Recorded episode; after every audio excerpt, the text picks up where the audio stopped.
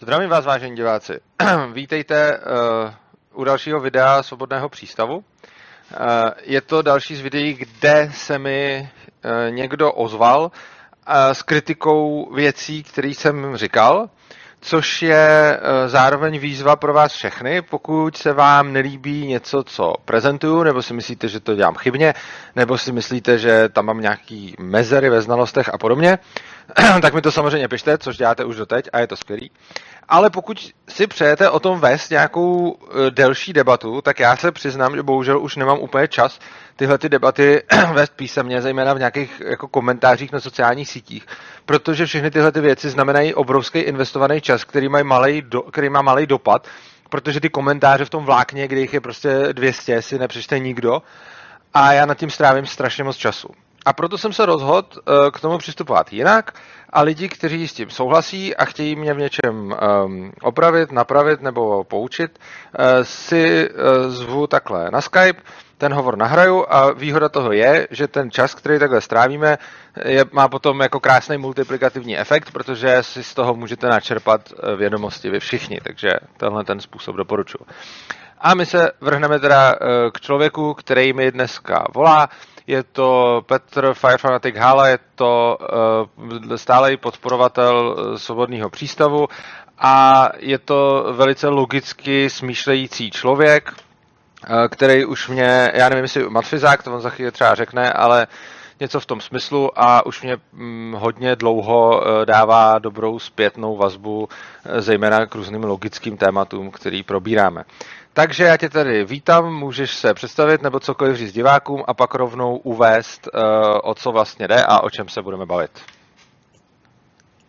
Tak ahoj, říkáš to správně, já jsem matfizák a studoval jsem i ekonomii, byť tu teda nějak nemám ještě dodělanou a ke mně, co dál říct, prostě asi jenom, že během studií jsem začal se zabývat libertarianismem a postupně jsem přešel až k anarchokapitalismu a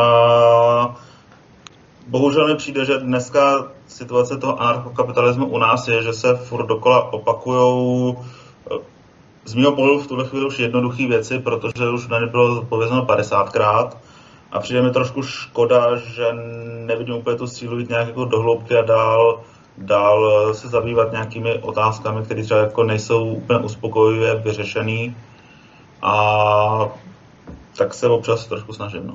To je dobře.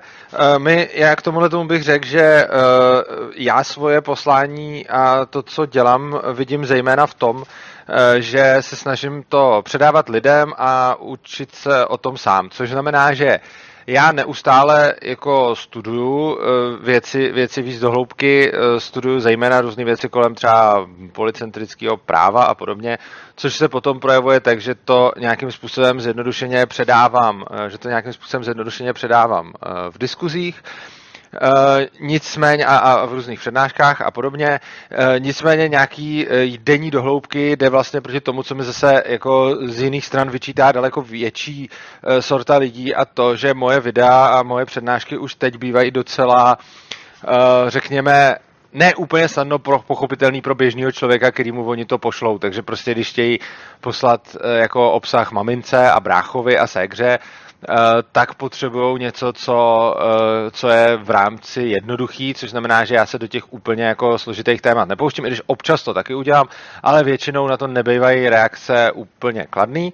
Každopádně jsou tady jako jiní anarchokapitalisti, kteří jsou zase akademici, jako třeba profesor Šíma a podobně, a ti se určitě zabývají i zejména třeba ekonomickými otázkami a tak dále a jdou do mnohem větší hloubky, ale zase potom jsou to jako spíš akademici, kteří nemají třeba takovej dosah třeba jako mezi lidi, jako takový běžný, no. Čili to je takový jako trade-off, kde já se snažím nějak balancovat, no.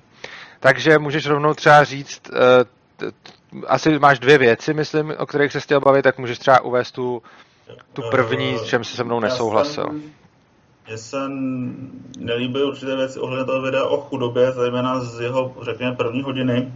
A první je vlastně klesající mezní užitek a potažmo jeho subjektivita, kde mě přijde, že tahle jako ekonomická, uznám asi teorie, ale že je jako velmi dobře opřená o realitu a že funguje. a mám trošku problém s tím, že mi přijde, že až moc jako absolutizuješ tu subjektivitu užitku. A další bod, který pak mám, je rozevírání nůžek, kde si myslím, že to, co říkáš, vlastně paradoxně není důsledkem toho kapitalismu, tak jak to říkáš, respektive možná je potřeba to prostě nějak si vyjasnit a zasadit do nějakého rámce. Dobrá, takže mluvíš o našem livestreamu o chudobě, ten si můžete najít na YouTube, kdo si to přejete, byl to, myslím, livestream květnovej, čili asi před měsícem byl. A jo, takže začneme teorii mezního užitku. No, co já jsem tam říkal? Já vlastně teorii mezního užitku nekritizuju jako takovou, protože jako je to jako vlastně dobrá teorie, která ve celý řadě případů sedí. Jo? Co to znamená, abych to tak nějak shrnul? Teorie mezního užitku znamená, že vlastně, když mám nějakýho statku málo, tak každá další jednotka má pro mě jakoby větší cenu, než když mám toho statku hodně. Takže ta teorie vlastně jako říká, že když si budu furt třeba nakupovat auta, tak když budu mít jako jedno a budu si kupovat druhý, tak to pro mě bude velký rozdíl, a když jich budu mít 100 a koupím si 100 první, tak už to takový rozdíl nebude. Nevím, jestli auta byly zrovna dobrý příklad, ale často se to používá jako i na penězích. A prostě se říká, že jako tak tisícovka, a to je to, o čem jsem tam mluvil, že se často říká, hele, jako tisícovka pro miliardáře je prd, ale tisícovka pro bezdomovce mu může zajistit život na jako x dní, takže ten bezdomovec má z té tisícovky větší užitek než ten miliardář. A teď, jako nějaká teorie, kterou budeme používat ve smyslu, jak se to většinou hodí a jak to většinou je, a jako ve smyslu, hele, takhle to asi bude, tak uznávám, že takhle se na to dívat můžeme. Jenomže ono se to často pojmenovává jako zákon mezního užitku, což už trošičku napovídá, že by to jako mělo platit vždycky, s čím už jako velice nesouhlasím. A potom, k tomu můžu uvést rovnou nějaký protipříklady, třeba když budeme mít nějakého sběratele, tak prostě když mám sbírku, tak tam neplatí, že čím víc tam mám těch kusů, takže ten každý další už je jako méně relevantní.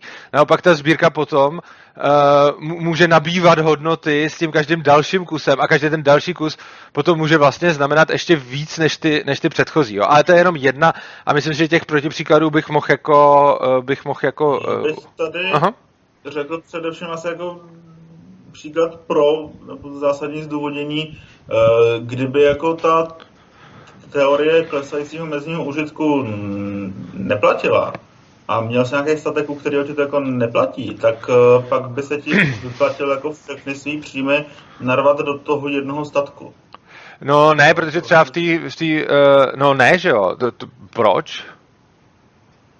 No protože prostě pokud ti neklesá mezní užitek, tak teorie říká, že když budeme mít jako hypotetický modelový prostředí, máš prostě dokonalé informace, nulový transakční náklady a spojitou situaci, tak mezní užitek ze všech statků vzhledem k jejich ceně je stejný. Tedy 1 korunu, když investuji do jakýhokoliv statku, který jako spotřebovávám, tak mi to přinese stejný dodatečný užitek. A je to prostě proto, že kdyby tomu tak nebylo, tak upravím způsob, jakým spotřebovávám. Pokud by mi prostě nějaká koruna investovaná do rohlíku přinesla větší užitek než koruna investovaná do, nevím, do benzínu, no tak si prostě koupím víc rohlíku a méně benzínu. A skutečnost, že si kupuju právě tolik rohlíku a právě tolik benzínu, kolik si kupuju, znamená, že mi prostě ta 1 koruna investovaná do těchto 2 věcí přináší stejný užitek. No, jenomže ten problém je v tom, že ano, jde o to, že kdyby obecně pro všechny statky to neplatilo, tak platí to, co ty říkáš, akorát, že já jsem neřekl, že to neplatí nikdy, já dokonce souhlasím s tím, že to platí většinou, ale nesouhlasím s tím, že by to byl zákon, který by platil vždy, a pokud by si měl spotřebu a vezmeš si, že máš nějaký portfolio statků a u jednoho ti to neplatí, a u těch ostatních ti to platí, tak z toho pořád ještě nevyplývá ten závěr, který si řekl, že jo. Jako řekněme, že jsem... Počkej, tak já ti řeknu příklad, kdy nevyplývá. Příklad, kdy nevyplývá je, jsem sběratel, třeba aut, a teď, ale taky potřebuji jíst, že jo. A teď, když bych jako investoval všechny své peníze do aut, tak bych už se nenajet a umřel, nebo taky potřebuji bydlet a tyhle ty věci. A teď jako moje hodnota z jídla, bydlení a podobně je nad, tak ty první statky z téhletý kategorie mají pro mě jako vyšší hodnotu než ty auta, takže prostě můj první barák má pro mě vyšší hodnotu než jakýkoliv z těch aut, ale druhý barák už má menší hodnotu než jakýkoliv z těch aut. Takže já si koupím jeden barák a potom mi klesá mezní užitek, takže druhý barák už takovou hodnotu nemá, ale auta, řekněme, tak jim ta hodnota může být furt stejná nebo růst nebo něco takového. A stejně to neznamená, že dám všechno do aut, protože si můžu nakoupit přece ten jeden barák a to jídlo a tohle a až potom ty auta.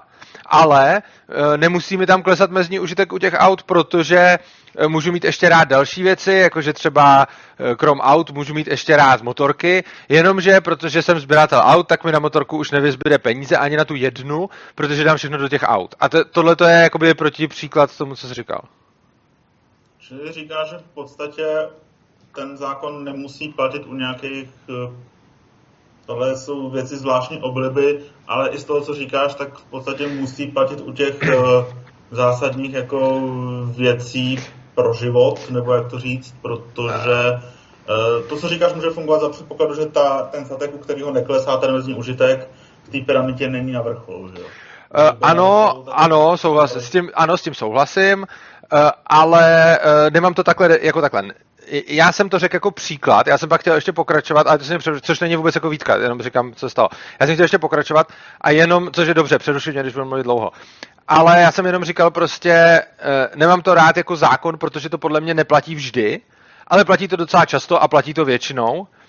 A já to jako beru, ale jako nějakou dobrou prostě teorii, která jako nám o něčem něco říká, ale odmítám to brát jako zákon a aplikovat to na úplně všechno. Což znamená, že ale zároveň jsem neřekl, že to neplatí jenom pro sbírky, já si myslím, že těch příkladů je víc a už jsem s více lidma řešil při různých příležitostech, protože tohleto tím jako většinou ekonomové se mnou nesouhlasí, když tohleto říkám, takže potom se s tím různě dohaduju a vymýšlím příklady a je jich víc, ale tenhle mi přijde takový nejvíc pochopitelný a nejhůř rozporovatelný. Ale prostě řešili jsme ještě jako napadá, jako můžu ti říct x dalších, kde to nebude jako platit úplně. Takže to není, že bych říkal, že to jenom nefunguje pro sbírky. Říkám, že to pro drtivou většinu věcí v drtivém většině případů to fungovat bude, ale jsou tam nějaký, ve kterých ti to fungovat prostě nemusí. To je to, co říkám. Přiznám se, že tam nemám rozmyšlený z hlediska, ale ono to jako možná z praktického hlediska jedno, protože i kdyby teoreticky prostě, když budeš mít těch aut milion, tak už vlastně je ani jako nemůžeš udržet v paměti a nemůžeš jako vědět vůbec, co kde máš. To je asi pravda. Aut, takže... No, jakože to je otázka. Jako to, co já říkám je, já nerozporuju teorii mezního užitku jako obecně, že jako je to dobrá teorie, která často platí a s kterou jako rozhodně jako neříkám, hele, je to shit, na který se můžeme vykašlat, ale říkám, nevnímejme ji jako zákon, protože podle mě neplatí úplně vždycky a zároveň potom, a teď to se dostanu k té další části, ona se potom používá neuvěřitelně perverzním z mýho pohledu způsobem, kdy se vlastně skrze ní zdůvodňují jako nějaký přerozdělovací aktivity, takže se právě řekne, hele, ta tisícovka pro toho miliardáře už jako nemá takový užitek jako pro toho bezdomovce a tím pádem by bylo teda lepší, aby měl ten bezdomovec než ten miliardář. A tady narážím ještě na něco úplně jiného. To, co jsem doteď říkal, to byla jenom taková vsuvka, že to nemůžeme považovat za zákon, ale jenom za nějakou jako docela teorii.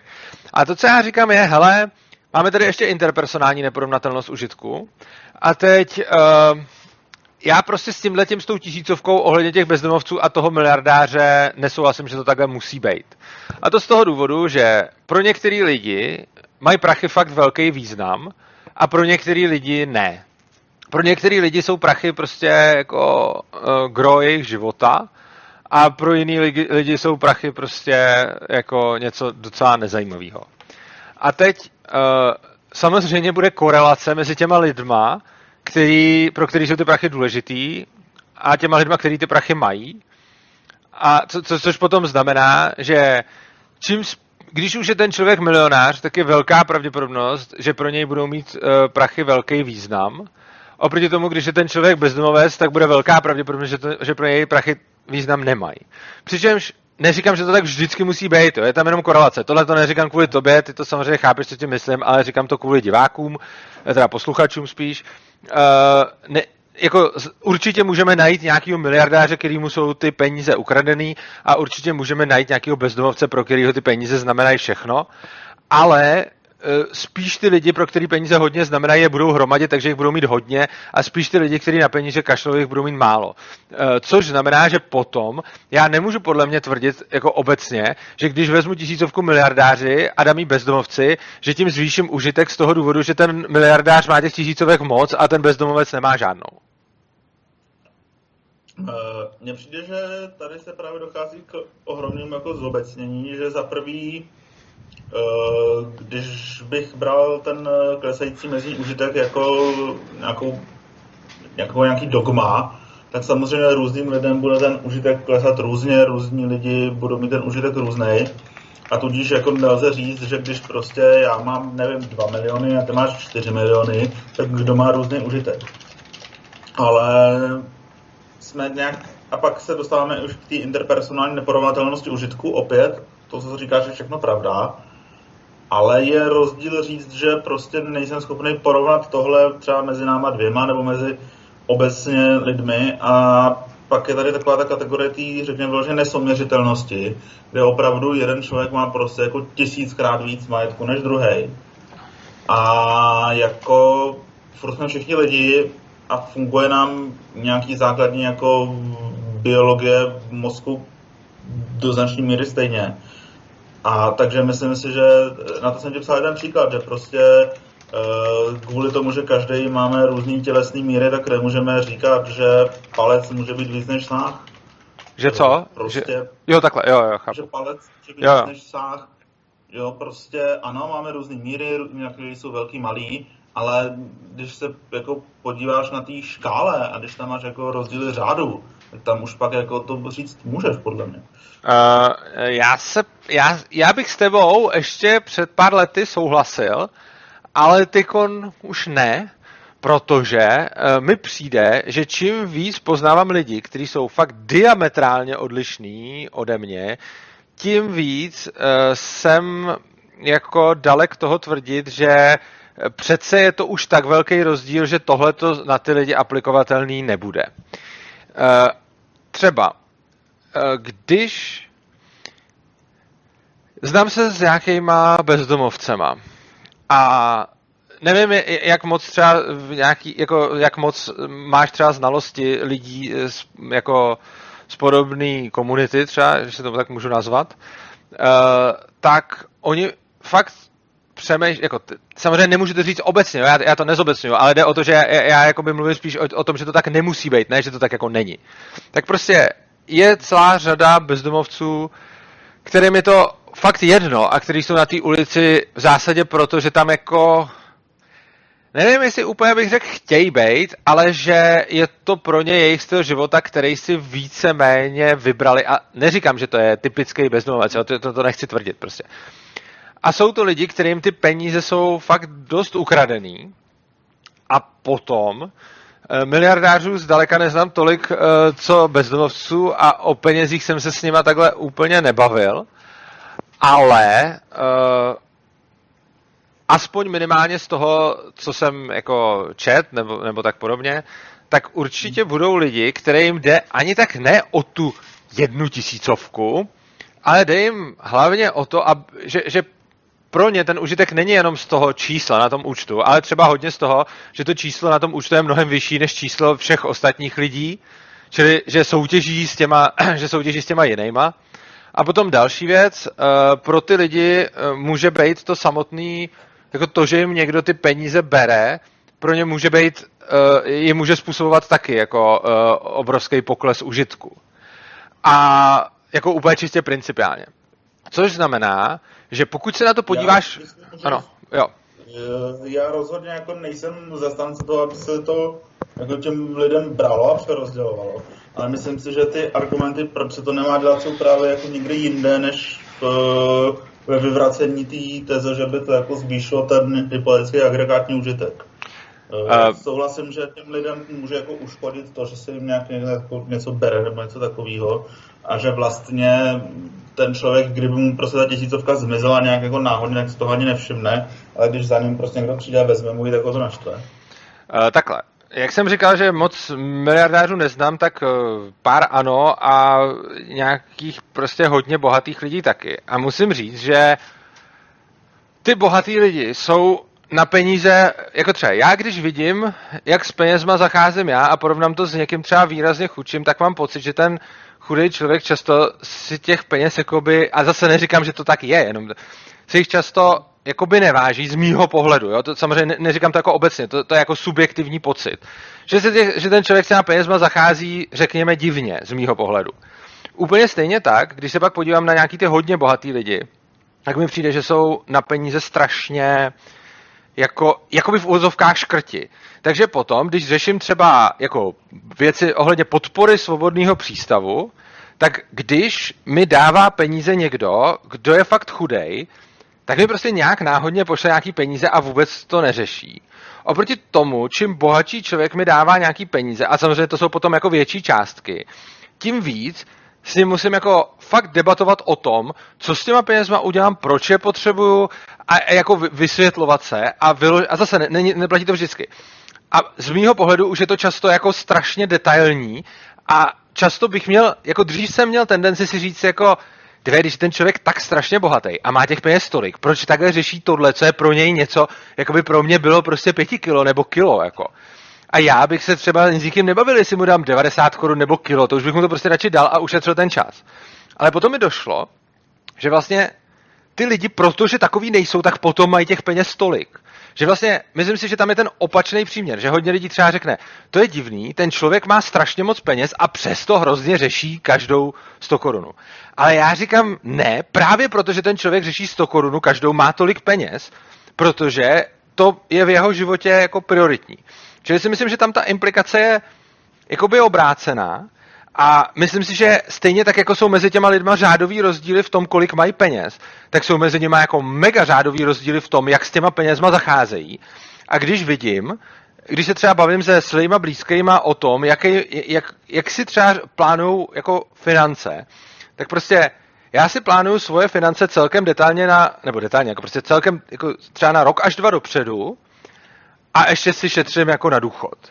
A pak jsou lidi, kteří mi říkají, tyve, to se zbláznil prostě, proč to děláš? Mně stačí vědět, že mám do příští výplaty a nějak bylo, nějak bude. A potom budou určitě ty jako ještě úplně mega bohatý lidi, kteří to budou řešit jako detailně na v podstatě celý život a ještě na svoje děti. A potom budeš mít zase lidi, kteří mají i problém vyjít do té další výplaty, protože když dostanou ty peníze, tak jdou a hned je rozházej. A když jako ano, máš pravdu, že jsou tam jako řádově jiný částky, ale u těch lidí je taky řádově jiná časová preference. Takže zatímco někdo, jako když se to vezmeš zase do těch úplných extrémů, tak ten člověk, který dostane tu výplatu a teď jde naházet do automatů, a stejně tak jako znám případy lidí, kteří třeba se domluvili se svým šéfem, aby jim dal výplatu víckrát měsíčně, protože nejsou schopní ty peníze udržet ten měsíc, protože jejich časová preference je jako třeba půl dne. Ale oproti tomu budou určitě lidi, nějaký mega bohatý, jejich časová preference s těma penězma budou jako generace, no ale to máš taky řádový rozdíl, že jo? A když máš někoho, kdo dostane výplatu a odpoledne už ji nemá, tak to znamená, že ty peníze plánuje na pár hodin, ale pak máš někoho, kdo staví svoje prostě mega impérium a řeší, který z jeho synů jí zdědí a který mu potom vnukovi co, tak ten plánuje jako na 10 let, že jo? Takže tam máš taky jako o mnoho řádů větší rozdíl. Tady souhlasím, zase se dostáváme k tomu, že jak říkáš, že nelze říct, že nějaká časová preference dobrá nebo špatná. Zase si nemyslím, že tohle tvrzení můžeš takhle extrémně absolutizovat, aby si jako řekl, že člověk, který má tak vysokou časovou preferenci, že když dostane výplatu, tak ji za 2 hodiny půlku hodí do automatu, že jako to je nějakým způsobem jako dobrá časová preference. To neříkám vůbec, já jenom říkám ten rozdíl, jak se váží těch peněz. Jasně. A je asi jako trošku otázka, toho, co opravdu by těm lidem mohli přinést a toho, jaký ty lidi dělají chyby nebo něco takového. Čili já naprosto souhlasím s tím, taky asi neznám tolik tak extrémně bohatých lidí jako ty, ale někoho jo. A jsou ty lidi tak šetrní, že když bych to převedl na svoje peníze, tak bych prostě řešil jako každou korunu, jako 1 korunu. Aha. A taky mi to přijde nesmyslný a podle mě je otázka, jestli ty lidi opravdu mají takovýhle preference a podle mě ve svým podstatě ani nemůžou, protože když se podíváš na to, jaký detail věnujou tisícovce a na to, kolik těch tisícovek mají, tak je zjevný, že to prostě nevychází, protože nemůžou každý svý jedný tisícovce věnovat takovýhle čas proto, že ho prostě zdaleka nemají tolik. No to ne, ale oni mají přece, jako máš pravdu, ale teď oni přece ty peníze jdou agregovat, že jo? Jakože ne, nemůžou každý jedný tisícovce věnovat tolik, ale můžou vlastně, protože když věnuju, jakože já čas, který věnuju 10 tisícovkám, zároveň věnuju každý ty tisícovce. Jasně, a pak je teda jako samozřejmě otázka, jaký je vlastně nějaký užitek z toho, jak to agreguješ, ale ty sám říkáš, že ti posílají, já nevím, jako kolik třeba 1000 ti pošlou, ale pro ně je to prostě, když se podíváš, jaký podíl je to, co pošlou tobě na jejich bohatství. Aha. A kolik času věnou tomu, že jako hledají, co s tím uděláš a řešej to s tebou. Ano. Tak jako máš pocit, že ty lidi mají čas, když jako ti pošlou, já nevím, 1000 svého bohatství, že mají opravdu jako 1000krát tolik. No to nemají. To nemají. A ty ostatní peníze budou řešit, no to vychází, protože ty ostatní peníze můžou řešit agregovaně, to za prvý. A za druhý, pro ně může jít o princip, že když někomu něco dávám, tak to chci mít vyjasněný. Jeden z mých největších donorů mi řekl, když na něco dávám peníze, tak je to obrovská zodpovědnost. A mým úkolem je vědět, že když moje peníze, které já jsem vydělal, někam jdou, tak já cítím zodpovědnost za ty peníze. A tenhle člověk se asi nejdetailněji, než mi něco daroval, a daroval mi hodně peněz, ale nejdetailněji se vyptával na úplně všechno, co ve Svobodném přístavu děláme, jak to tam funguje, prostě a zajímal se jako úplně nejvíc. A dal mi určitě méně než 1000 ze svýho majetku. A stejně to řešil hrozně moc, protože říkal, že když něco někam dává, tak to jako fakt řeší, jenomže on přispívá ještě jako na spoustu jiných projektů, kterým třeba přispívá o řád nebo o 2 víc, ale řeší to stejně jako se mnou, což znamená, že ono to vychází, protože on, mu přijde to, co dělám zajímavý, no, přijde za mnou a vyslechne... To je paradoxní věc, ty řekl, že to nám dává o řád nebo o 2 víc, řeší to stejně. Ano. Takže to nevychází. No vychází, protože... Pokud někde dáváš 100 a jinde 10 000, ano. Obojí řešíš stejně, tak tam zjevně je prostě nějaký bug v tom... Není. Preferuješ a řešíš. Není, protože ty totiž... Tenhle člověk zrovna, když se teda zůstanu u toho konkrétního příkladu, tak to není tak, že já za ním přijdu a řeknu mu, chci X. To je tak, že já za něm přijdu, řeknu mu, že tohle to dělám a že chci podpořit. A on věnuje čas do toho, aby zjistil, jaká podpora je adekvátní. A když za něm přijde někdo jiný a představí mu něco jiného, tak třeba zjistí, že je adekvátní něco, co má o 2 nuly jako navíc. A jde o to, že ten člověk nefunguje tak, jakože já předpokládám, že kdybych byl z jeho pohledu, nebo i obecně prostě nějaký jako biznisově mega chytřejší a měl bych Svobodný přístav nějak udělaný tak, že by mu ještě přišel jako mega geniální a něco, že by mi klidně dal o 1 nulu navíc. On mi podle mě nedává tu částku proto, že je to ANCAP, i když on jako má ANCAP rád, to jo, ale myslím si, že mi nedává tu částku jako jenom, jako to, že dělám ANCAP, je důvod, proč mě podporuje, ale to, jakou mi dá částku, podle mě u něj závisí na tom, že si mě odhadne jako člověka a zjistí, jak s těma penězma umím dle jeho názoru hospodařit a podle toho určí tu částku. A tohle je přesně to, co když jsem třeba zažil a prošel, tak mi potom jako hrozně irituje, když se potom říká, hele, ten miliardář z ty tisícovky nemá takový užitek, jako když ji dáme tomu bezdomovci. Ale tenhle ten argument je úplně mimo z toho důvodu, že ty lidi o tom uvažují prostě jinak. Tam jde o to, že tam se právě ignoruje ten subjektivní užitek, kdy vlastně ten socialista si řekne, já kdybych měl miliardy, nebo já kdybych měl 1000, tak jaký by to pro mě měla další čížizovka užitek, a má pravdu. A potom to zobecní na to, ten miliardář, když má miliardy, a ten bezdomovec, když má tisícovku. Ale jako vím docela jistě, že tenhle ten člověk, který mi dával ty peníze a tak moc to řešil, tak kdyby mi dal klidně prostě jako 100, a já bych potom šel a začal bych tady jako vykládat o jako komunistický internacionále a učit tohle, tak podle mě jeho by to strašně sralo. Už jenom to, že mi dal tu 100 na to. Tomu rozumím. Ale i to, co jsi říkal, že prostě pro ně ty peníze teda jako na takové činnosti prakticky nejsou úplně zdroj a tím zdrojem je ten jeho čas. A on teda zkoumá nějaký, nevím kolik, nějaký portfolio svých projektů, který prostě podporuje, protože chce podporovat dobré věci. A ty peníze pro ně v podstatě nejsou zdroj, protože tam dá tolik, kolik jako dospěje k závěru, že je vhodný tam dát z nějakých kritérií, které úplně moc nesouvisejí s tím, kolik on sám těch peněz má, protože si sám právě řekl, že tomu věnuje stejně času. Já nevím, to jsem řekl, jako já nevím přesně, kolik tomu věnuje.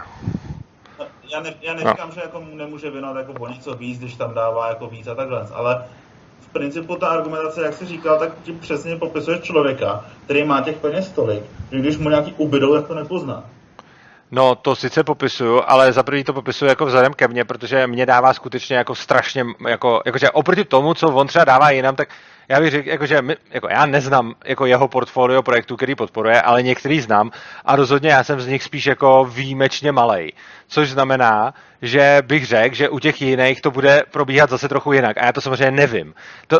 Proč jsem tyhle ty věci, které jsem řekl, jsem neříkal, protože ti říkám, hele, on má několik projektů, všem věnuje stejně času a tak, protože tohle to nevím.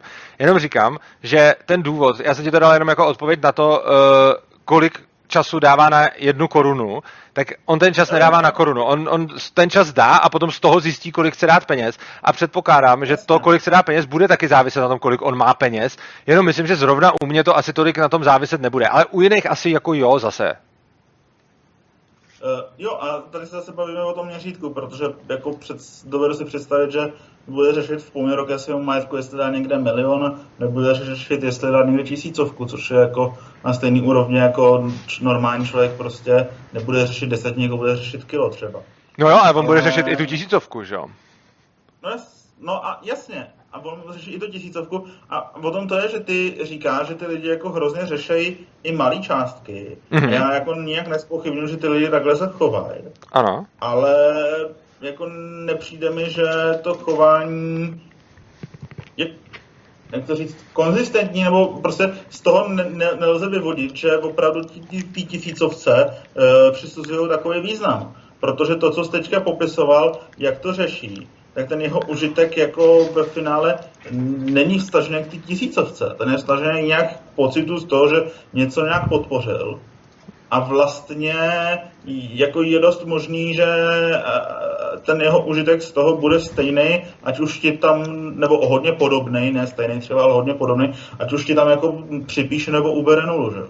Chápu, kam míříš, nevím to. Je to zajímavá hypotéza, která na tohle toho jednoho člověka, když to také říkáš, tak z toho, jak ho znám, tak mi přijde, že by na něj mohla i sedět. Pak máš ještě celou spoustu jako jiných lidí. Ale když se vrátím, jako asi jo, celkem to, co říkáš, dává smysl, ale když se vrátím k tomu, co se potom tou teorií, respektive jak to vždycky ty socialisti potom řekli, jako zákonem mežního užitku obhajuje, je přesně to, že mu tu 1000 vezmou a dají někomu chudýmu, protože tím vzroste součet užitku. A já jim na tohle to říkám ne, protože užitek je interpersonálně neporovnatelný a nemůžeš sčítat užitek 2 lidí, což znamená, že to je kravina. A teď, ono to má ještě jako další stránky věci, že těch chudých lidí je strašně moc, takže ono taky nepůjde jenom o 1 000, že jo? Ono půjde o obrovské množství tisícovek. Což znamená, že tahle moje argumentace ohledně mezního užitku je podle mě jako správná, akorát, že je to reakce na argument a ne můj, ne to, s čím já bych přicházel. Já asi budu mít podobný zdůvodnění jako ty, proč by se tohleto nemělo dít. Moje zdůvodnění, proč by se tohleto nemělo dít, je v zásadě etický a i kdyby mi někdo ukázal ekonomický důkaz, že to zvýší jako užitek v té společnosti, tak já s tím nebudu souhlasit z toho důvodu, že mi to nepřipadá etický. Ale Když někdo... To, co jsi řekl, je i můj postoj. No, proto jsem říkal, no. Další problém je třeba v tom, že socialisti nebo obecně, že to takovýhle přístup obhajují i u lidí, kteří vlastně jsou relativně podobně bohatí z toho pohledu jako na té škále. Ano. A teď... Prostě řeknou, že jeden člověk bere 100 tisíc, tak by měl přispět někomu, kdo bere těch 1015. A tam naprosto souhlasím, že ten tvůj argument je zcela validní. Ano, a já si myslím, že on bude validní i u těch miliardářů a u těch bezdomovců. A akorát je to prostě jiná škála. A myslím si, že úplně stejně jako jde jenom o to, že podle mě ty si umíš velice dobře představit, jak se bude nějaká jako řešení těch peněz lišit jako dvouřádově, ale těžko se ti představuje, jak se bude líšit jako x řádově. A což jako uznám, že se představuje hůř, ale oproti tomu ten majetek jako vidíš jako ty čísla, že jo. A tak ti přijde, že když je ten, no, tak to, ale myslím si, že je to celý jenom o představě toho. Přičemž já s tímhle tím argumentem nepřicházím jako, a to jsem určitě neudělal ani v tom streamu, že bych jako já sám tímhletím jako hájil to, aby se nepřerozdělovalo. To je moje reakce na argument socialistů, který tímhle argumentují velice často k tomu, aby se přerozdělovalo. A to nedělají jenom jako socialisti, že by to byli nějaký aktivisti. Prostě normálně, já jsem se učil na makroekonomii, tohle, jako nám prostě normálně jako vysvětlovala učitelka na makroekonomii, jako hele, tak prostě když máte toho milionáře a vezmete mu 1000 tak a dáte ji jako nějakému chudákovi, tak zroste užitek, protože on s ním, protože a tak. A teď, když ti tohle to dá jako příklad, jako učitelka ekonomie na vysoké škole, tak a zároveň jsem to slyšel ještě milionkrát napsaný na různých názorových blozích a podobně, protože když se to řekne všem studentům ekonomie, tak ono se to jako rozšíří, tak potom já se proti tomu argumentu vymezuju. A souhlasím s tebou, že kdybych já tady měl stát před lidma, kteří ten argument nikdy neslyšeli, a měl bych jenom říkat svoje argumenty, proč nepřerozdělovat, tak se k tomuhle tomu vůbec nedostanu, protože mi to nepřijde podstatný. Ale protože tenhle ten argument se s ním jako docela často setkávám a protože bohužel se s ním lze setkat při studiu ekonomie, tak na něj reaguju a reaguju na něj tím, že protiargumentuju interpersonální neporovnatelnosti užitku. Jako já jsem se při studiu ekonomie taky setkal s hroznýma věcma. Jo. A jsem třeba ve své diplomce jako psal, že jeden ze základních modelů prostě jako je špatně a aha. Prošlo mi to. Ale já souhlasím s tím, že to zdůvodnění pro nás dva jako je jinde, ale nemyslím si prostě, že ty tímhle argumentem vyvracíš to, co vidějí ty, řekněme, socialisti, když mi takhle budeme říkat. Jo, možná jim to blbě podávám, no. No jasně, ale protože tam přesně je to z obecení z mého pohledu a patrně z jejich pohledu ad absurdum. Já myslím, že tímhle s tím dokážeš obhájit, proč by se nemělo prostě brát člověku, který pracuje, nevím, v IT a má plat 150 000 a dávat někomu, kdo pracuje v mekáči a má plat 15 000. Ale... S tím nesouhlasím, tohle to tím obhájíš tobě a lidem, kteří přemýšlejí o penězích v tom řádu, v jakém o tom přemýšlíme my, ale jde o to, že když by si přišel za těma, jako já mám ve svém blízkém okolí lidi, kteří mají problém vyjít s penězma od vejplaty k vejplatě. A když přijdeš za nima, tak na ty tenhle ten argument bude stejně absurdní, jako je pro tebe ten miliardář a to, protože pro ně 150 000 je hodně peněz. A ono je, jako pro ně vydělávat si 150 000 nebo 1,5 milionu nebo 1,5 miliardy je docela podobný. Jo, a pro tebe, protože ty se pohybuješ v nějakých částkách a protože seš prostě jako matfizák, vysokoškolák, tak pro tebe platy 15 000 a 150 000 jsou celkem platy, na který dokážeš nějak dohlídnout a něco si pod tím představit. Takže řekneš, hele, pro tyhle ty platy to bude fungovat, jenomže nebude to fungovat už pro nějaký miliardáře. Jenomže ono to nefunguje proto, že ty vidíš tohle, ale já znám lidi, pro který by to 100% nefungovalo na těch 150 000, protože pro ně už je fakt docela jako jedno, jestli bereš 150 000 nebo 1,5 milionu. Jako ne, že by jim to bylo asi úplně jedno, ale přijde jim to už je prostě ten bohatý člověk a už to dál jako moc neřešej. A zatímco ten, kdo bere 15, tak to si představit uměj a to jim řekne, no to je v háji. A když porovnej toho člověka s těma 150 a s těma 15, tak si řeknu 150 tisíc, co on s tím může udělat, jako, to nemůže nikdy pořádně utratit, prostě to musí, jako, jo, a mají okolo toho tyhle jako postoje a ve výsledku potom si myslím, že je teda pravda, když to řekneš takhle, že se to těžko představí nějakému člověku, kterému to budu říkat, protože ten socialista většinou nebude ten miliardář, takže jako uznávám, že to asi není argumentačně jako domyšlený na to, že aby to mělo na druhou stranu jako dobrý impact. Takže jako v tomhletom souhlasím, ale nesouhlasím s tím, že by to bylo jako fakticky špatně. Jo, jako souhlasím s tím, že bych ten argument asi se měl nějak zamyslet, jak ho jinak formulovat, aby líp zněl uším lidí, který něco, ale absolutně nesouhlasím s tím, že když se na to podíváme jako vědecky, jakože prostě, když se budeme bavit o faktické správnosti nebo nesprávnosti toho argumentu, tak tam si myslím, že v tomhletom nemáš pravdu a jenom to zasazuješ do reálí částek pro tebe přijatelných a představitelných. Chápu, ale zase jako problém je, že to, co jsi popisoval, tak pokud bychom jako vyšli z předpokladu, že lidi se chovají jako konzistentně se svými skutečnými preferencemi, tak, nebo je otázka, co jsou vůbec jejich skuteční preference, tak pak bych to jako vzal. A myslím si, že nelze jako dovodit, že ten užitek těch lidí je skutečně prostě u jednoho hodiny a u druhého jako desítky let, a že se tam skutečně to liší jako o 5 řádů na základě toho, že ty lidi se prostě chovají divně. No, já si právě myslím, a celkem proto jsem tak jako moc srdcem rakouský ekonom, že lidi se chovají konzistentně se svýma preferencema, ale chovají se konzistentně se svýma skutečnýma preferencema a ne se svýma deklarovanýma preferencema. Takže je pravda, že lidi se, když se podíváš na to, co ti lidi řeknou, že jsou jejich preference a jak se chovají, tak tam vidíš obrovský rozpor. Ale já věřím tomu, že lidi se chovají konzistentně s tím, co jsou reálně jejich skutečné preference. Akorát, že jejich skutečné preference často jsou něco jiného, než deklarujeme, něco jiného, než jsme ochotní a schopní pochopit, protože lidi jsou tak strašně různý. A jako, čím jsem starší, tím víc jsem překvapený tím, jak lidi jsou strašně různý. Respektive, už tím nejsem moc překvapený, jenom mě vždycky jako šokuje, jak moc ještě dokážu poznat jako úplně odlišného člověka, který ty věci má úplně všechny úplně jinak. Jako.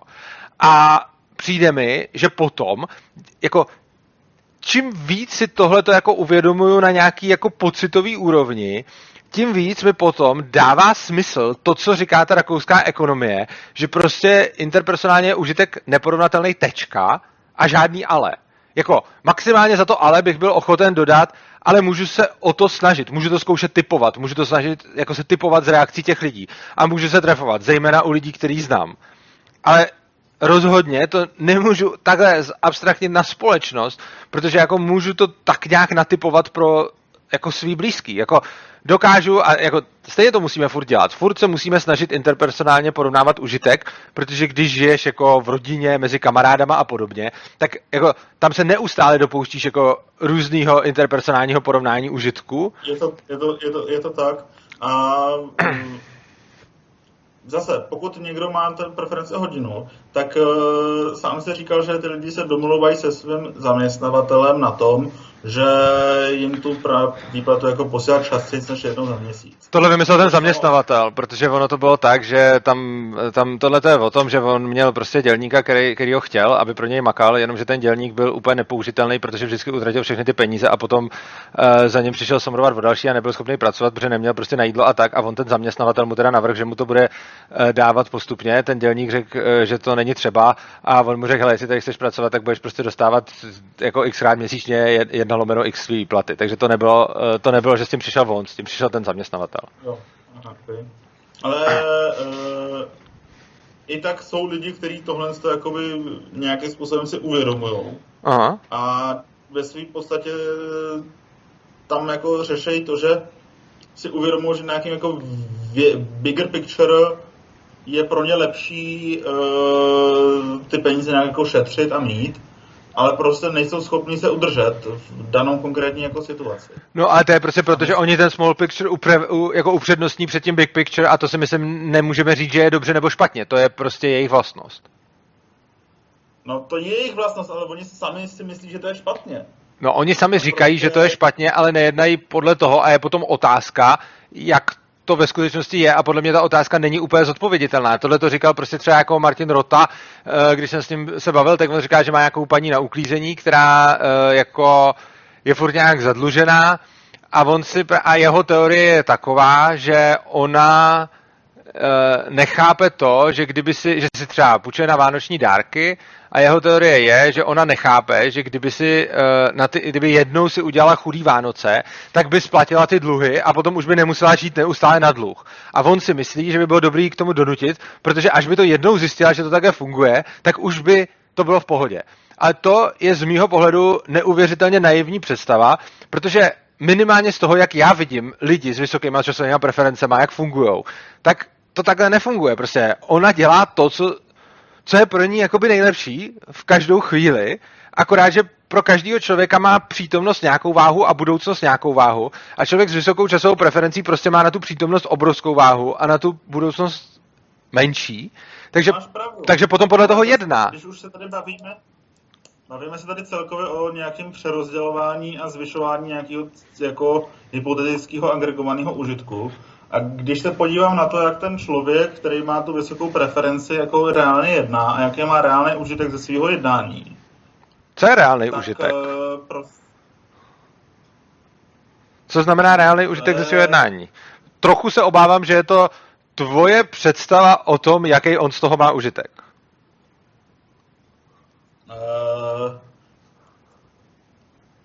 Já nevím, jak bys jako chtěl, když bys hypoteticky nějak chtěl hodnotit, jak je člověk prostě jako spokojený ve svém životě, tak bys musel nějakým způsobem integrovat jeho jako momentální štěstí přes jeho život. Ano, to je pravda a to si myslím, že nejde a proto jsem velice skeptický ke všem psychologickým jako měřením štěstí. Byť jako uznávám, že to k něčemu je dobrý, neříkám nedělejte to, je to dobrý.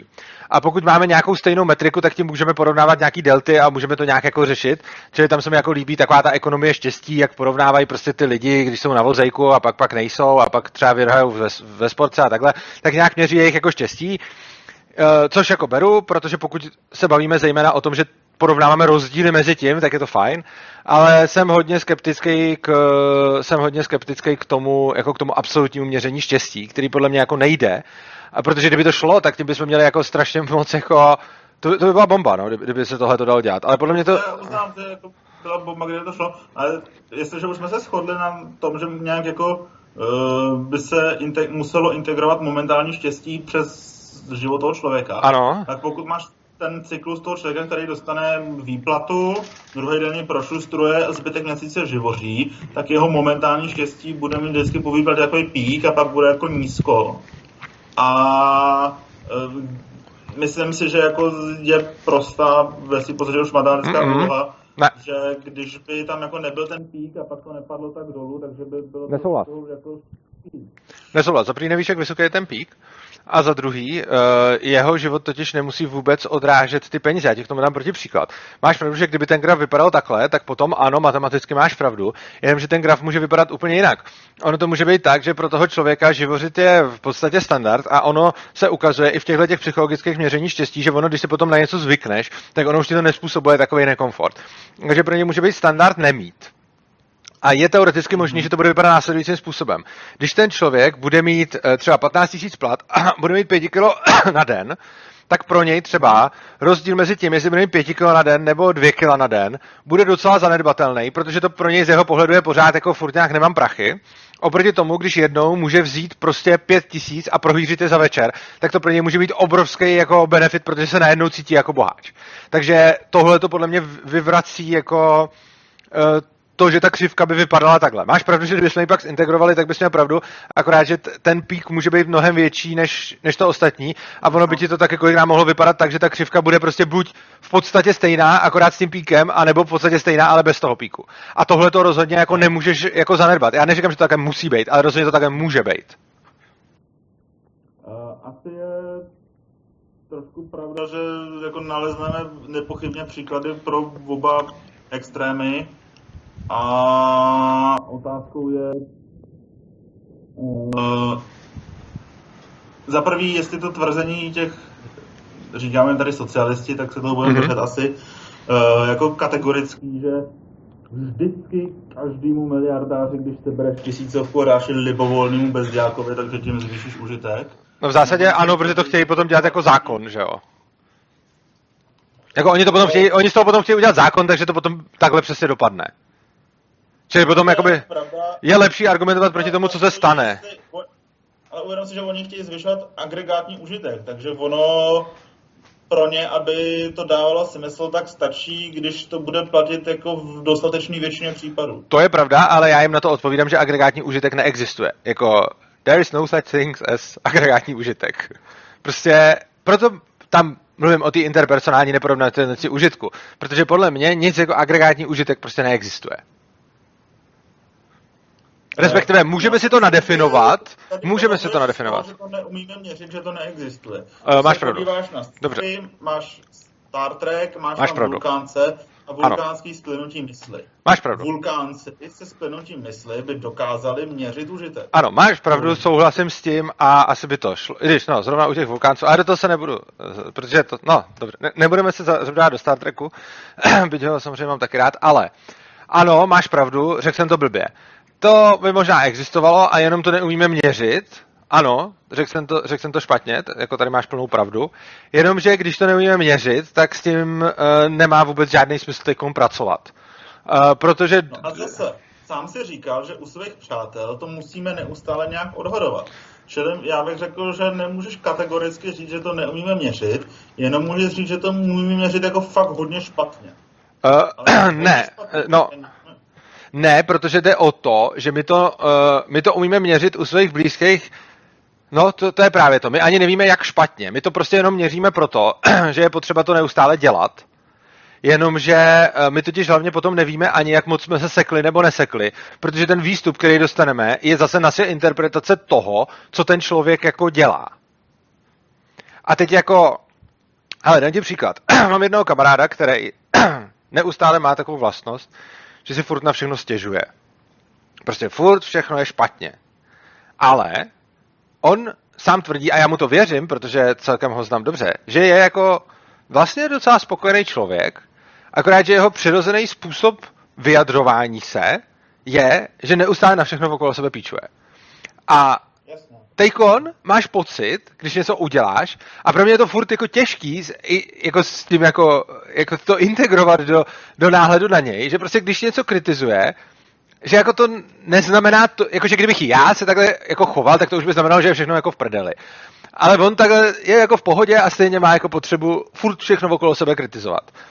A teď je otázka, jak moc on je fakt nespokojený a jak moc jako ne.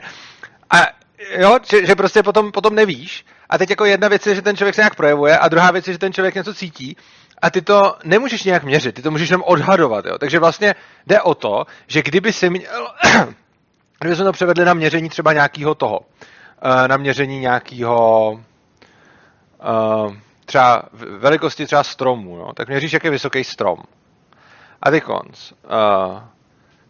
Máš nějaký jako odhady, prostě 20 metrů, 30 metrů a podobně, pak si to jdeš přeměřit a ty tím odhady zpřesníš a pak ti to k něčemu je.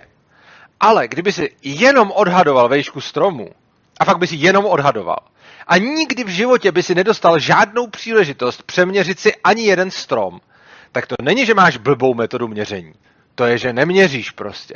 Jakože odhad není metoda odhad není blbá metoda měření. Odhad je odhad a můžeš ho zpřesňovat na základě toho, že měříš. Ale když furt jenom odhaduješ a nikdy si to nemůžeš změřit, tak je ti ten výsledek úplně k ničemu.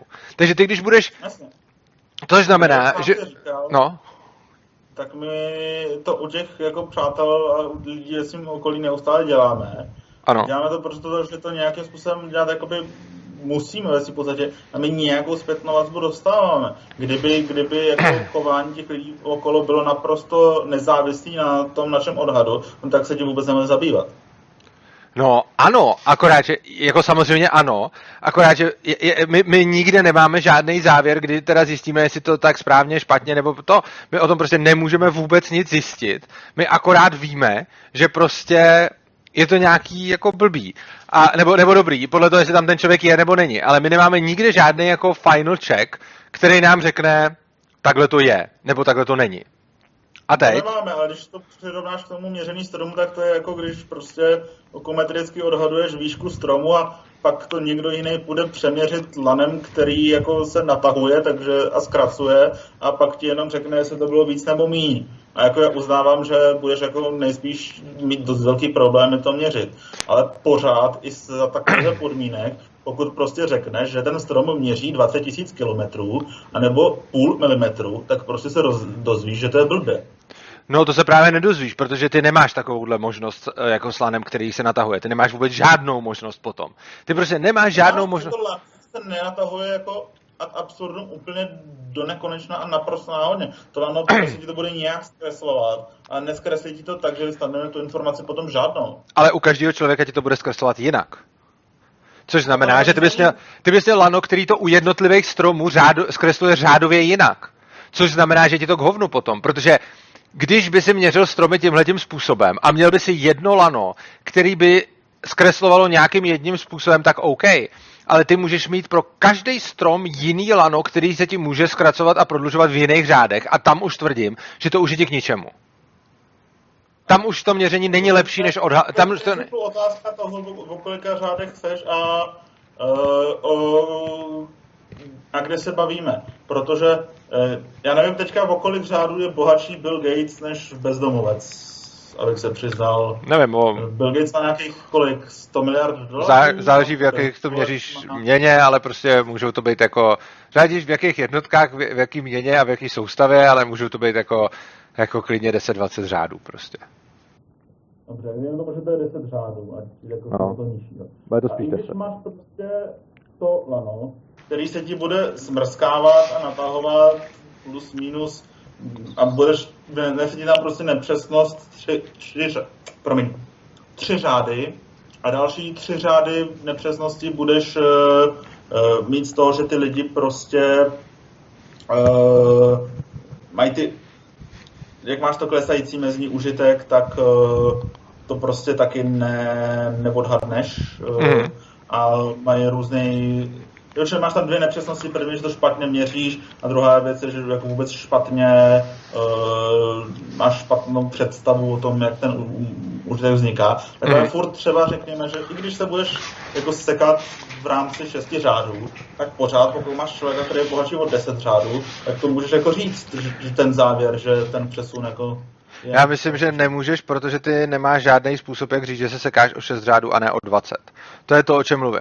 Já si totiž myslím, že neexistuje žádný způsob, jak říct, že to lano, jakože to, co ty říkáš a převádíš to na nějaký, jako, na nějaký ty matematický a fyzikální modely, je úplně stejný, jako jsi to měl s tím grafem prostě.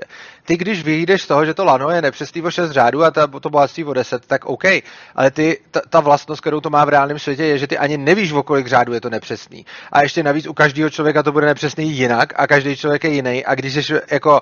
Čím víc jsi autista, tím víc máš lano, který je nepřesný ještě o prostě jako 50 řádů a čím víc jsi jako nějaký průměrný člověk, tím máš přesnější lano, ale vůbec ty nevíš ani. Což znamená, že to, o čem já mluvím je, a to je přesně to, čemu se dostáváme. Ten užitek je fakt interpersonálně neporovnatelný. My se prostě můžeme snažit to dělat a máš pravdu, že kdybychom někdy přišli s nějakou technologií, tak bychom to i mohli fakt jako udělat, ale zatím nic takového nemáme a myslím si, že to prostě nejde.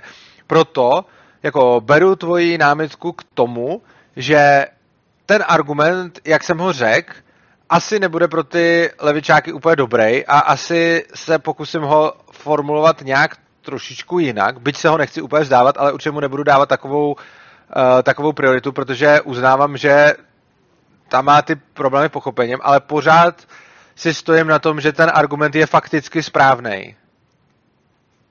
Já si myslím, že ty se jako úspěšně dokázal, že to není kategorické tvrzení, ale nemyslím si, že bys jako, a ve svým podstatě to asi ani nejde, jako dokázat, že ta nepřesnost je tak velká, že bychom to nemohli říct. Souhlas, ale nejde dokázat ani opak. Čili to asi nejde. Ano, a teď to o čem... to, co nám zbývá, je potom naše vnímání a naše přesvědčení, protože nějak se chovat musíme, i když tu informaci nemáme, že? Ano, souhlasím. Ale to není argument, to už pak je... No není, ale přece tak, ale teď je důležitý, že já na tom nestavím žádný argument, já vyvracím argument protistrany a proto si myslím, že tohle je fakticky správně, protože ano, ukázal jsem, že to není kategorický, ale nemám jak ukázat, že to nebude... v 99% tak, jak říkají. Ale oni nemají jak dokázat, že to nebude v 99% tak, jak říkám já.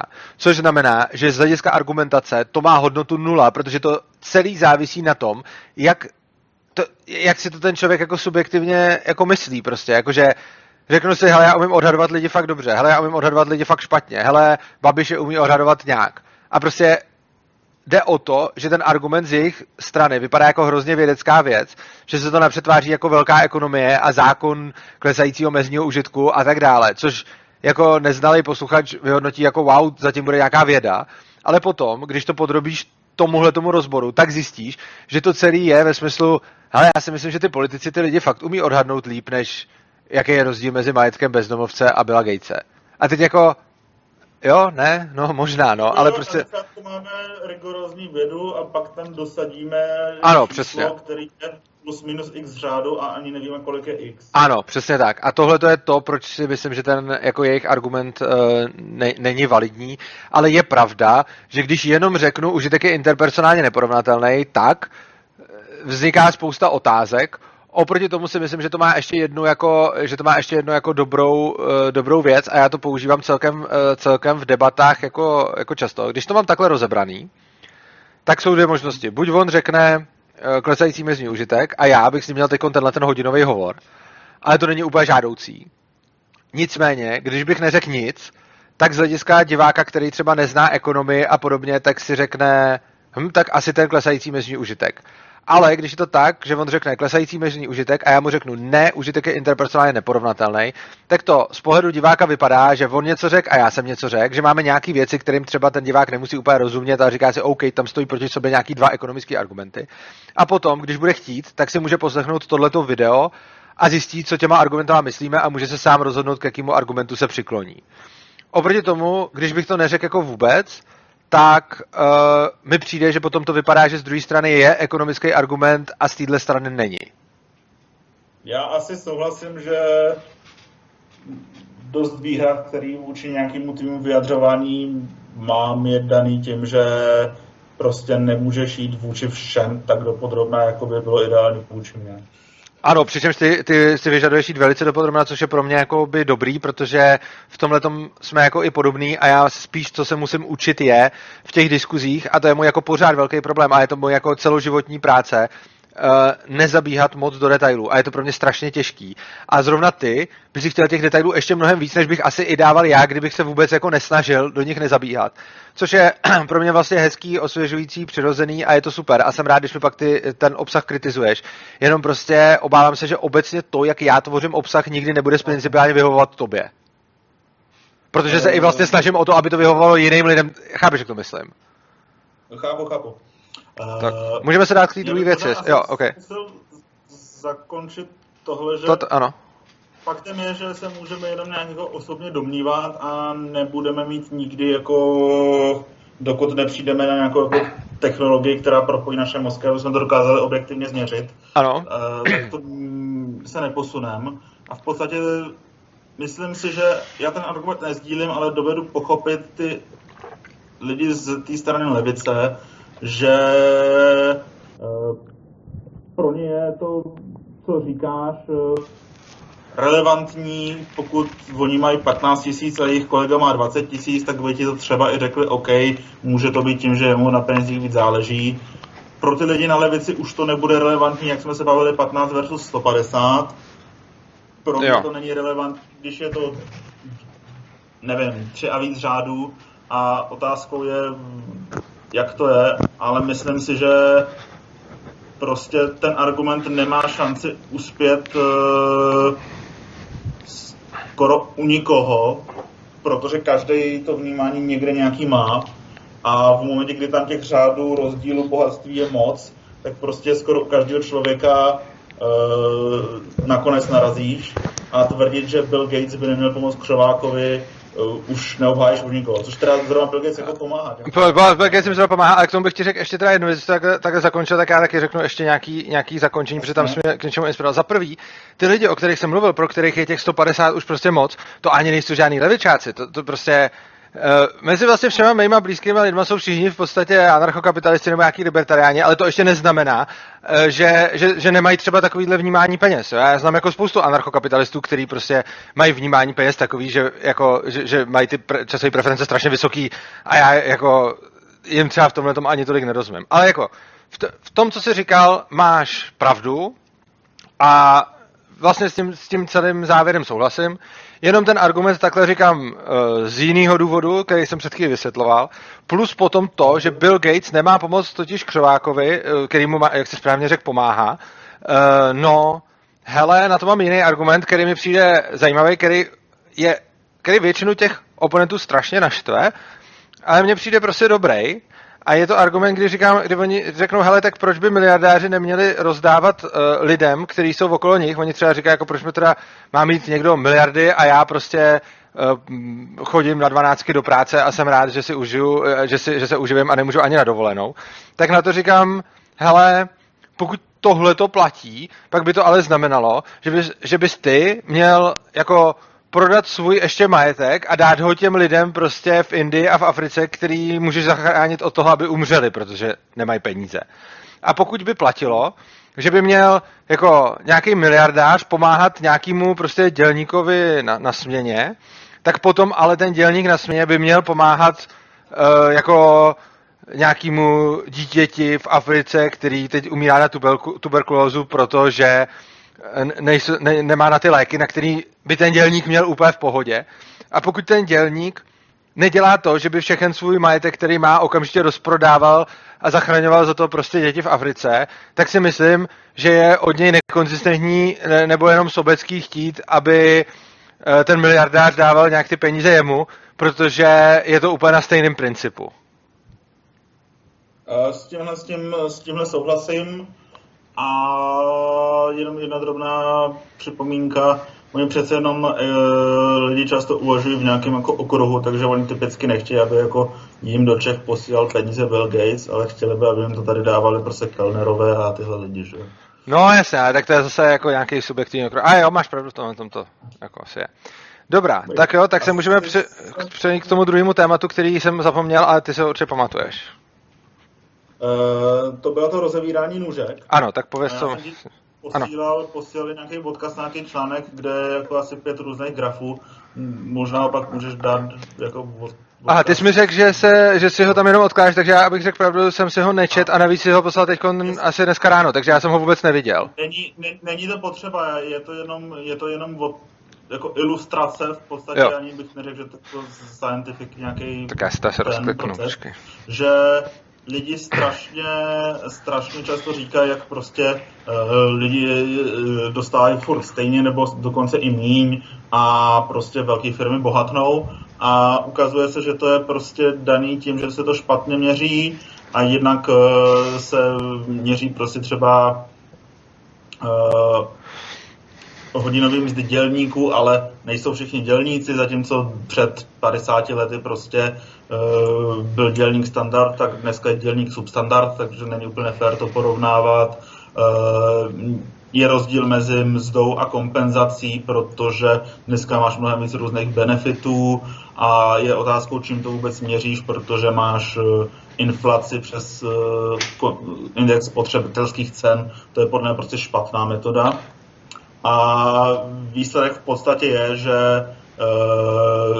když se tyhle ty věci jako všechny zahrnou, tak ti vyjde, že to jde ruku v ruce, to jak bohatnou firmy a jaký mzdy dostávají lidi. Počkej, tady se možná bavíme o úplně něčem jiným, protože teď jsem mě hodně překvapil, protože já, když jsem mluvil o rozevírání nůžek, tak jsem rozhodně nemluvil o rozevírání nůžek mezi firmama a lidma, ale mluvil jsem o bohatství chudých a bohatých a tohleto bohatství se dá měřit celkem v pohodě, protože to můžeš prostě normálně přepočítávat na hodnotu majetku, který mají v té dané době a tam je ti dokonce i úplně jedno, jaká je inflace a podobně, protože jde o to, že to, o čem já mluvím, není...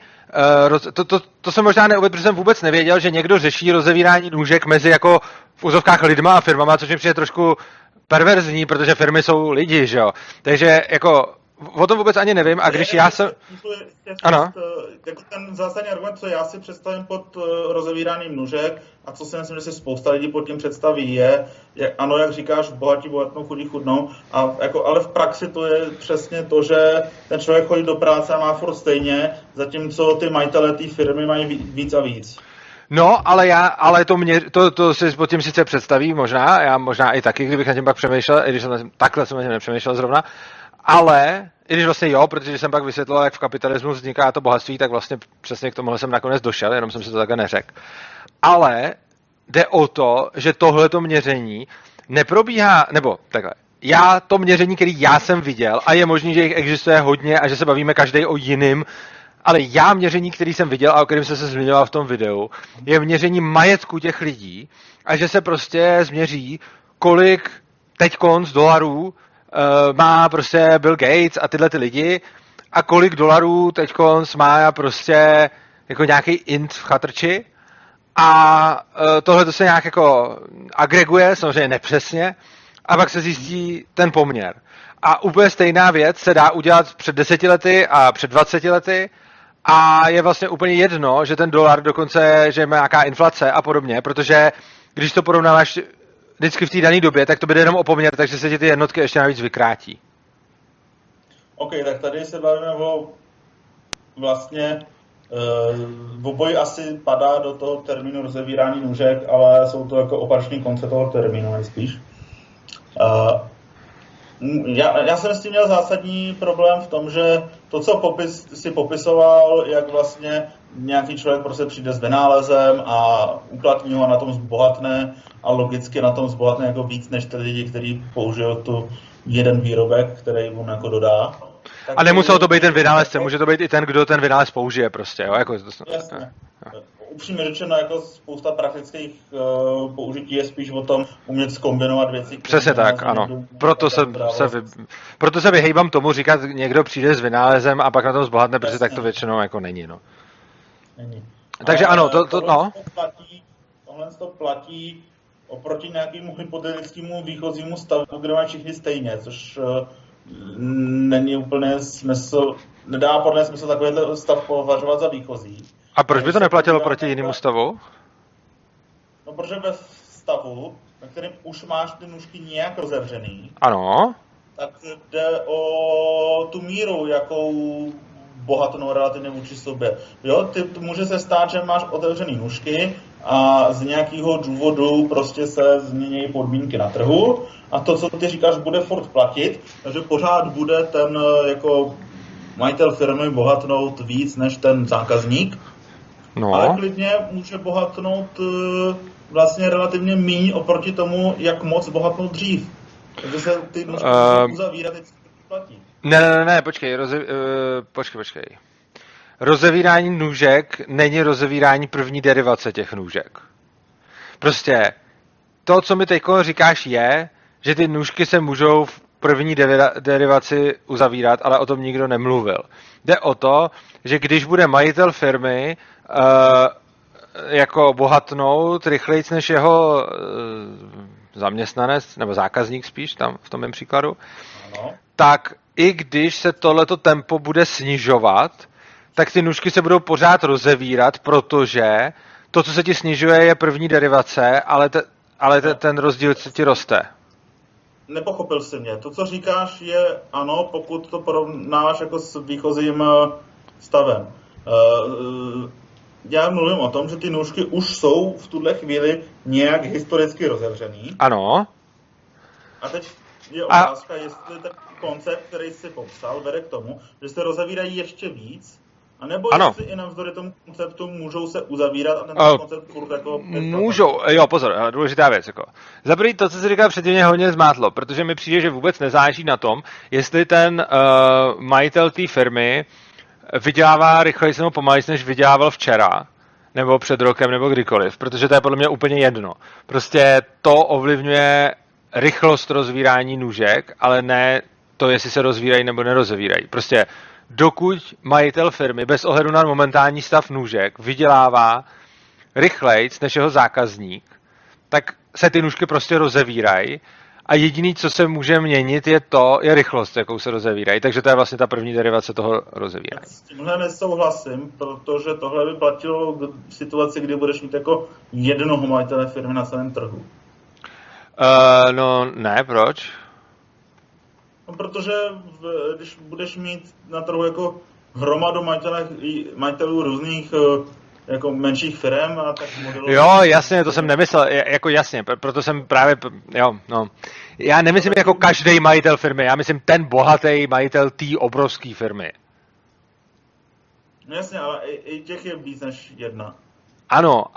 Ano, ale to, že oni začnou, jakoby, to, že se zpomalí jejich růst bohatství, pořád nezačne zavírat ty nůžky, dokud ten jejich růst bohatství bude rychlejší než těch chudej. Prostě máš dvě skupiny. Nebudeme říkat majitele firmy a takhle, protože pak je v tom bordel, že jsou ty malé firmy.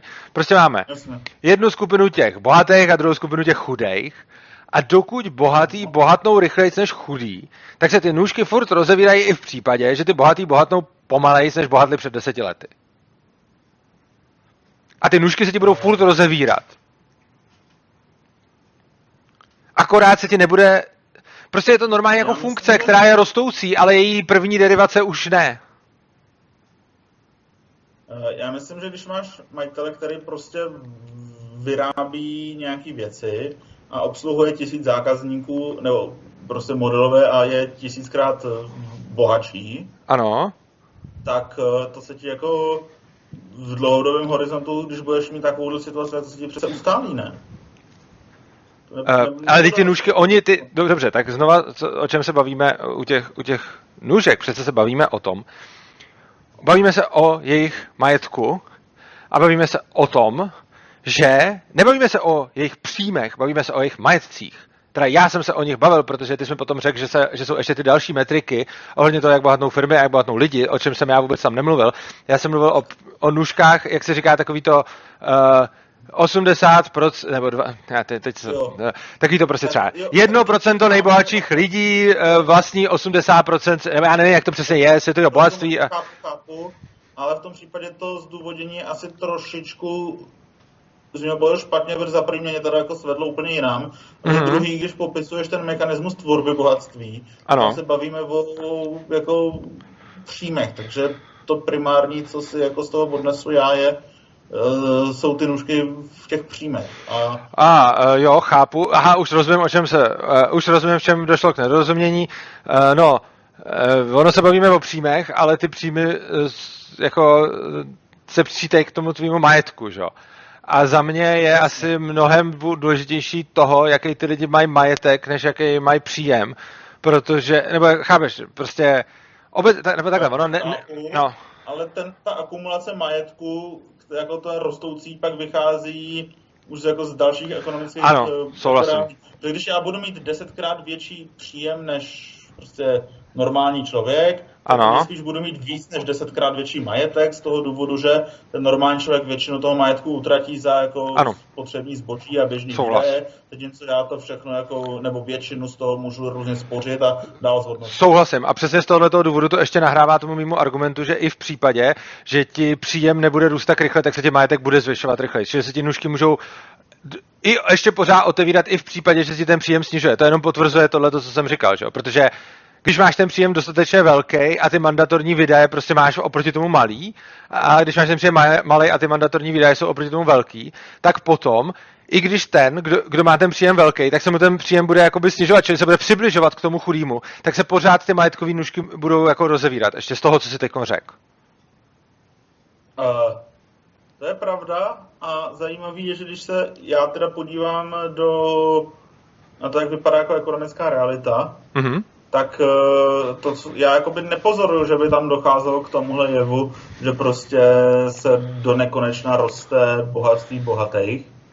A to, co pozoruju, je, že tady máme nějaké opatření, které údajně by měly tomu bránit a ve skutečnosti tomu napomáhají, což jsou daně, které platí střední třída a bohatý se jim vyhýbají, takže ty pak nemají konkurenci, takže bohatnou o to víc. A inflace, kterou platí chudáci a sypají to peníze na kapitálové trhy, takže bohatí pak mají jako ještě mnohem víc. Mm-hmm. A přijde mi, že tohle je ten důvod, proč se dneska rozevírají ty příjmové nůžky. A to, co ty jsi popisoval, jako zní logicky, ale za prvý, už v momentě, kdy tam máš konkurenci, tak on se jako nemůže ten geniální vynález se naučovat jako ad absurdum prachy a zbohatnout jako... Ne, tam jde o tu skupinu, tam jde o skupinu, to není o jednotlivce. Ta celá konkurence se bude patřit k těm bohatým, že jo. I když to bude udělat prostě jako 3 obrovské firmy, budou dodávat prostě, já nevím co, tak všechny ty 3 jako šéf, jako majitele těch firm budou patřit k tím bohatým, že jo. Jo, budou, ale ta konkurence to prostě omezuje oproti monopolu, to je jako... Ano, ale to, jako ano. Já vlastně s tebou jako souhlasím, že to, co ty říkáš, je pravda. A ano, nůžky se teď rozvírají i kvůli jako spoustě jako vlivům, který do toho jako hází stát. Pravdou ovšem taky je, že stát má i nějaký jiný vlivy, který ty nůžky zase jako uzavírají. Pak se můžeme bavit o tom, který ten vliv je markantnější a obávám se, že dokázat nepůjde ani jedno, ale asi jsme oba dva přesvědčení o tom, že ten stát ty nůžky daleko víc otvírá, než by je jako uzavíral. Ale rozhodně jsou tam i ty opační vlivy. A to, co já jsem popisoval, je, já jsem tím nevysvětloval současný rozevírání těch nůžek. Já jsem tím vysvětloval to, co já jsem říkal, bylo tvrzení. Chceme-li, aby společnost bohatla, pak nutným side efektem toho je rozevírání těch nůžek prostě. A tohle je něco. Já jsem vůbec neřešil jako, hele, dneska se ty nůžky rozevírají z tohohle důvodu.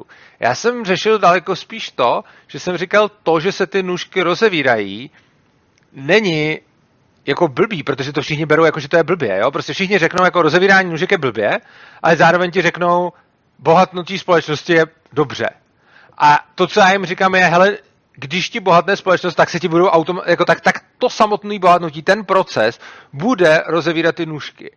A to, proč jsem o tom vůbec mluvil, je to, abych ukázal lidem spojitost mezi tím, že když společnost bohatne, tak se tam budou tvořit nerovnosti a že společnost reálně nemůže bohatnout bez toho, aby se v ní tvořily nerovnosti. Což je podle mě strašně zásadní tvrzení, který vůbec nerozebírá to, z jakého důvodu ty konce ty nerovnosti tvoří, jenom rozebírá to, že automaticky odsoudit nerovnosti je krátkozraký, protože boj proti nerovnosti zároveň znamená boj proti bohatnutí společnosti.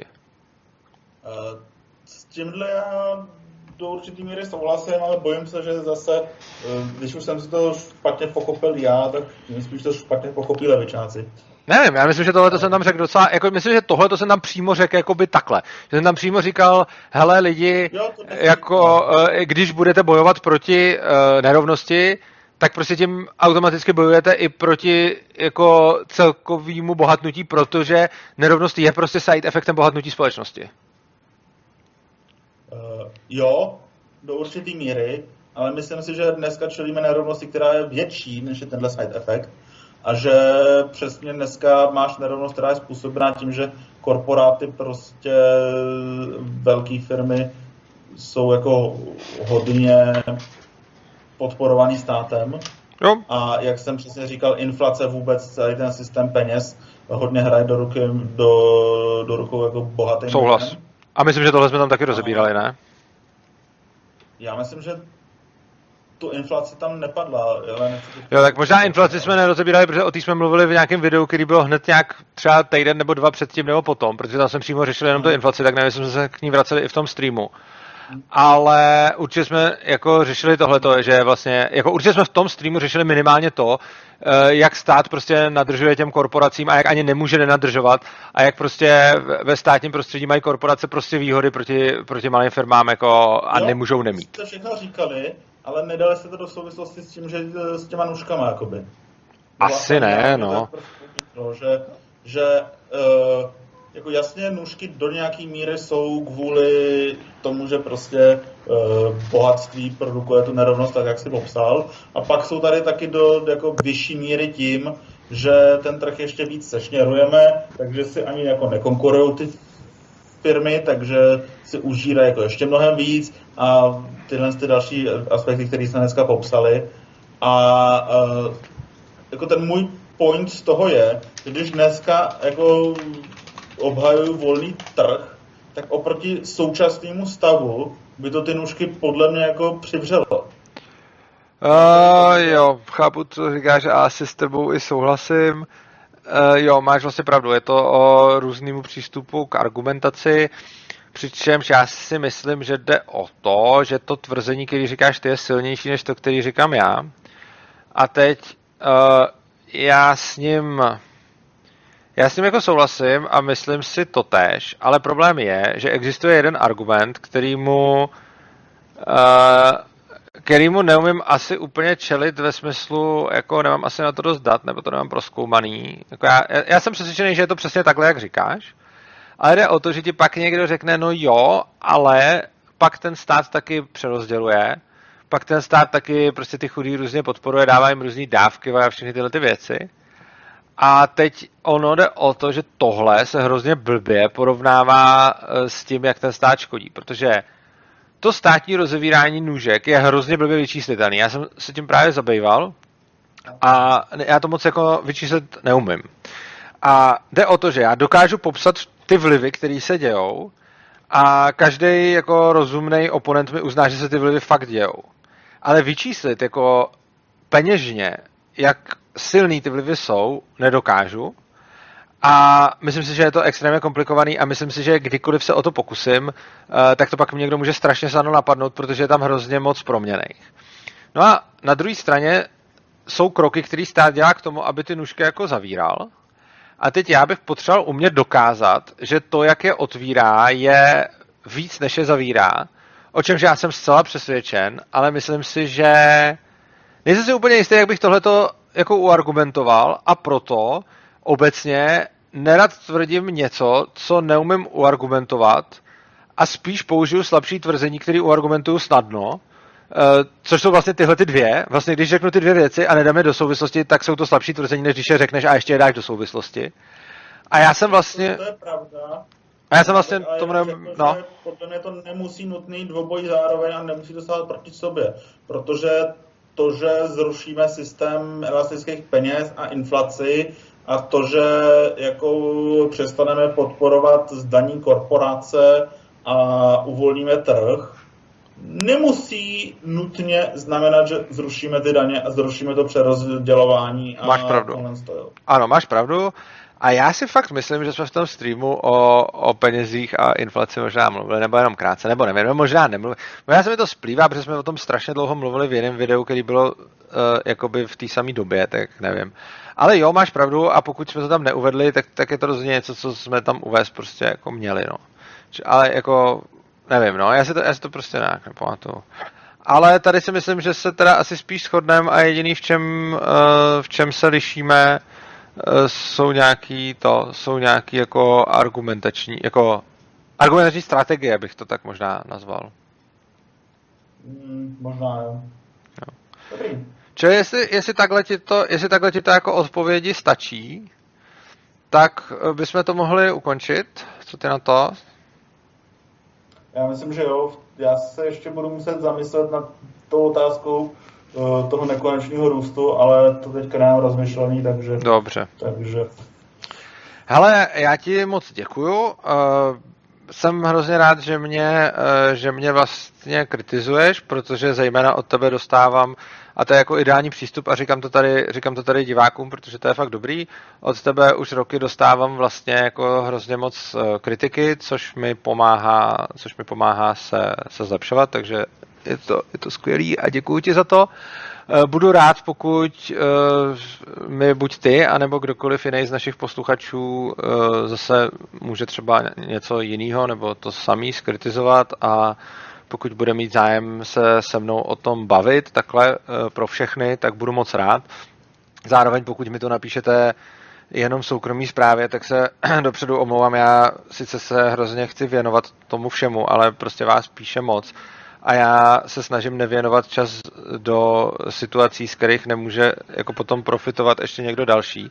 Takže spíš prostě tyhle ty připomínky chci asi řešit takhle veřejně, spíš než soukromně, tam na to nechci tomu věnovat tolik času. Takže a poslední věc, pokud se vám tohleto video nebo spíš audio záznam líbilo, tak ho sdílejte a posouvejte a prostě posílejte ho komukoliv z vašich známých, koho by třeba mohlo oslovit. A samozřejmě nás můžete podporovat, protože Svobodný přístav je nezisková organizace, která je fakt nezisková a to znamená, že nebereme žádný státní peníze, ani evropský peníze, ani žádný jiný takovýhle pochybný peníze a fakt se živíme jenom z toho, co nám pošlete. Najdete na nás bankovní spojení dole v popisku videa a taky tam najdete link opristavu.urza.cz, kde můžete zjistit, jak se stát naším pravidelným podporovatelem, což nám pomůže v plánování finanční rozvaze a v organizování nějakých akcích. Tak jo, já vám moc krát děkuju. Chceš ty ještě něco říct posluchačům? Asi ne, takže nám popřeju hezký zbytek dne. Tak mějte se krásně a užijte si života. Čau, čau.